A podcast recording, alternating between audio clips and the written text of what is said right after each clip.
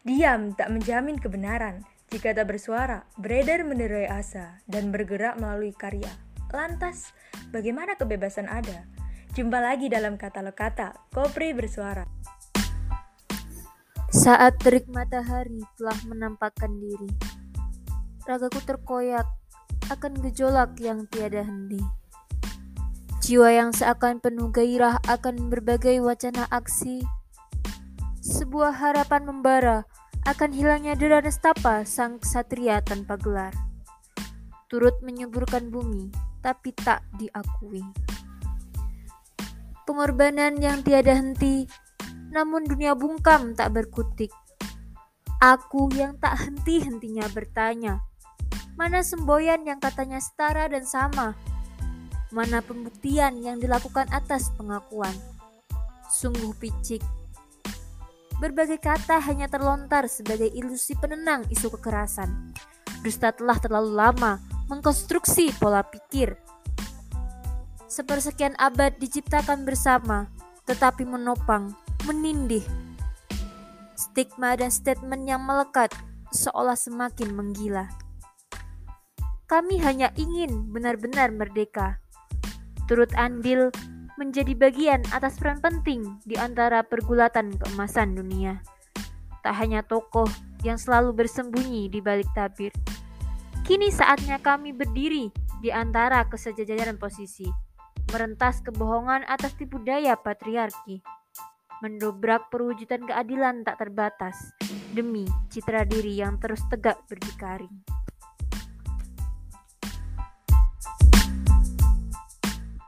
Halo sahabat-sahabat semuanya, jumpa lagi nih dengan kita Kopri Ibnu Akil dalam sesi Kopri bersuara.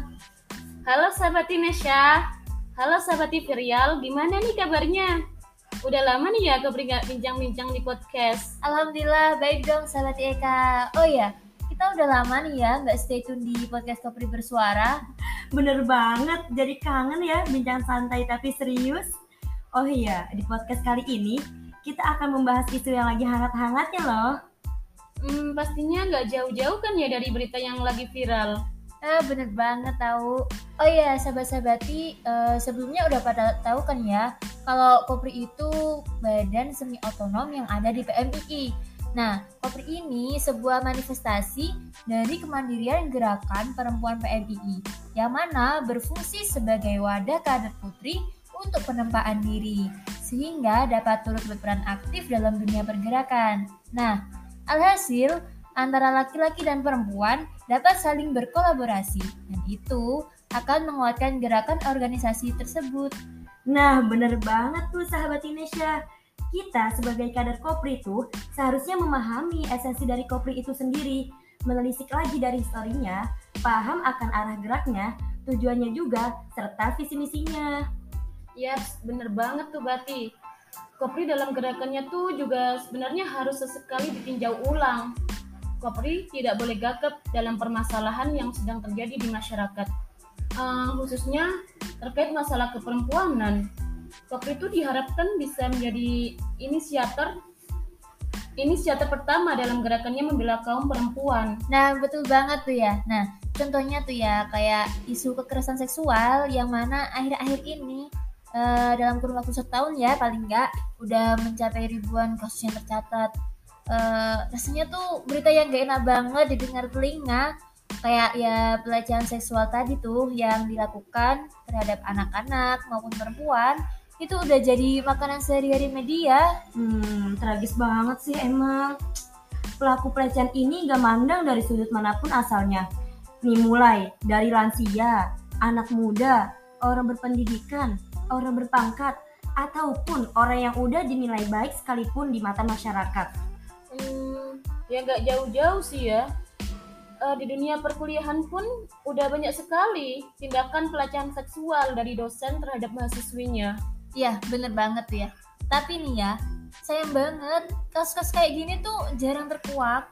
Bahkan sudah makan waktu yang lama si korban baru mau angkat bicara tentang kasus yang menimpanya uh, kalau nggak salah nih ya menurut penelitian yang pernah dilakukan sama Mbak Najwa Shihab itu ada seorang mahasiswi yang jadi korban pelecehan seksual oleh dosennya sendiri.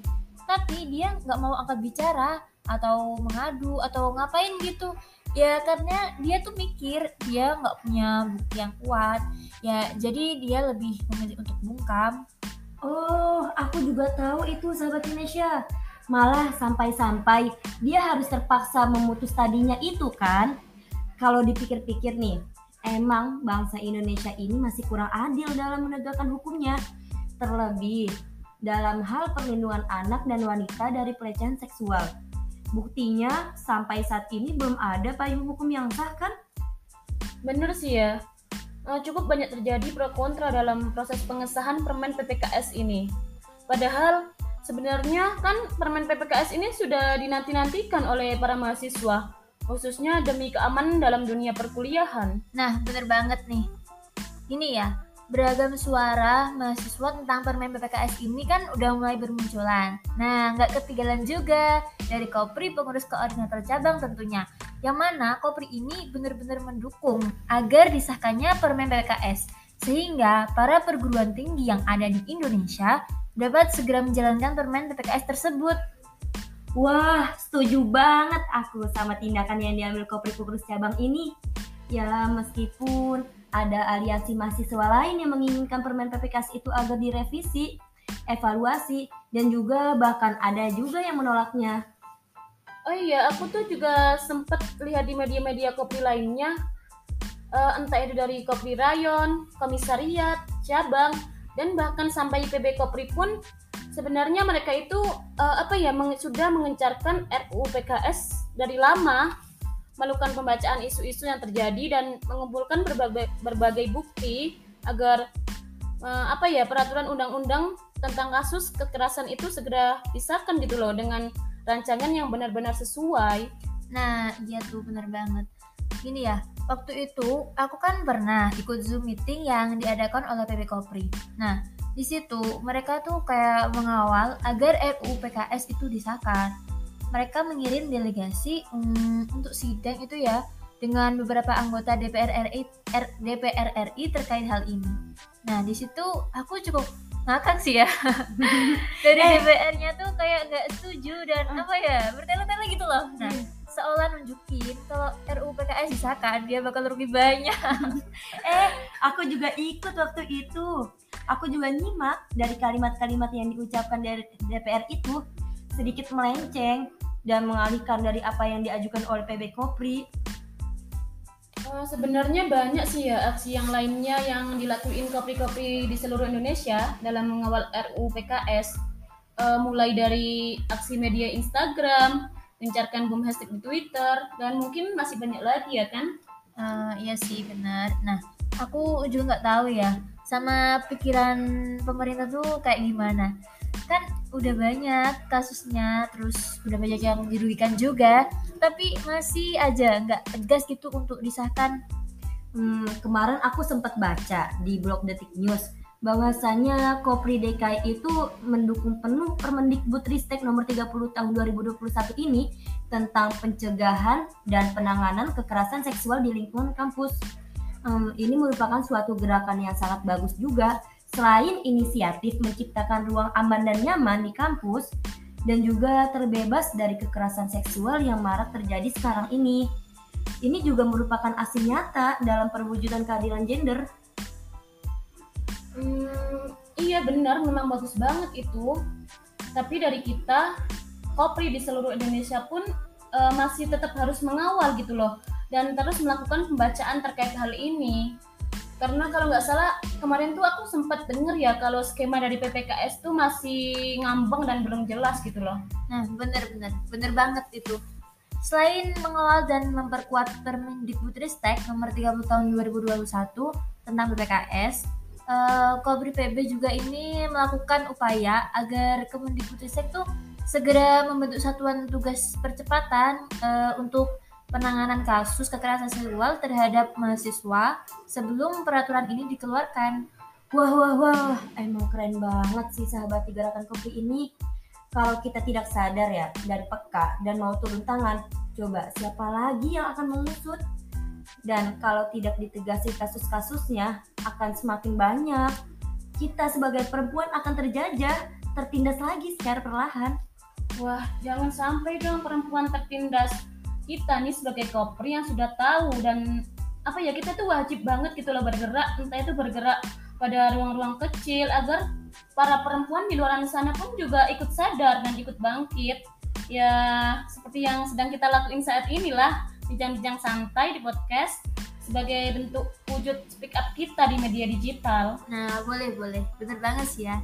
Aku nih ya eh, juga kepengen gitu kayak nulis-nulis artikel atau apalah. Yang penting bahasanya itu tentang kekerasan seksual, tentang keadilan gender atau yang lainnya yang nanti dia tuh bakal di-upload di blog entah itu di website milik Rayon Perjuangan Ibnu Akil sendiri atau website-website lainnya. Gas dong Bati, gasin, aku dukung banget. Nah, bagi sahabat-sahabat ini perlu digarisbawahi lagi. Speak up tentang hal kayak gini nggak harus cewek loh. Cowok pun wajib banget speak up. Nggak harus nulis artikel lewat hal lain yang sekiranya bisa kita lakukan ya gasin aja sih. Yaps, betul banget sahabati serial. Dua jempol nih buat sahabati. Eh, karena ya apa ya sekarang kan emang zamannya digital kan daripada kita buat buat hal yang nggak bermanfaat kan mending kita speak up kecil-kecilan ya kan Oh iya ya udah udah udah ya. Nah sekarang kita balik lagi ya ke topik kekerasan tadi. Nah kita kan udah pada tahu ya kalau kekerasan itu per tahunnya semakin meningkat, semakin banyak juga sih ya tentunya. Dan itu kebanyakan tuh kasus kekerasan seksual. Aku tuh sebenarnya bingung ya penyebabnya tuh sebenarnya apa? Kayak kemarin tuh kan ada banyak berita yang uh, beredar bahwa ada seorang ustadz yang cabuli santrinya. Mana banyak lagi Ah, aku juga agak kaget sih itu. Tapi ya, kalau menurut pendapatku nih, ada beberapa hal yang jadi penyebabnya kenapa kekerasan di zaman sekarang tuh semakin meningkat. Hmm, menurutku, yang pertama dan yang paling utama itu sebenarnya degradasi degradasi moral. Aku ngelihat moral orang-orang itu dari hari ke hari makin miris banget. Mulai nih dari anak mudanya yang punya kebiasaan tidak baik dan juga apa ya?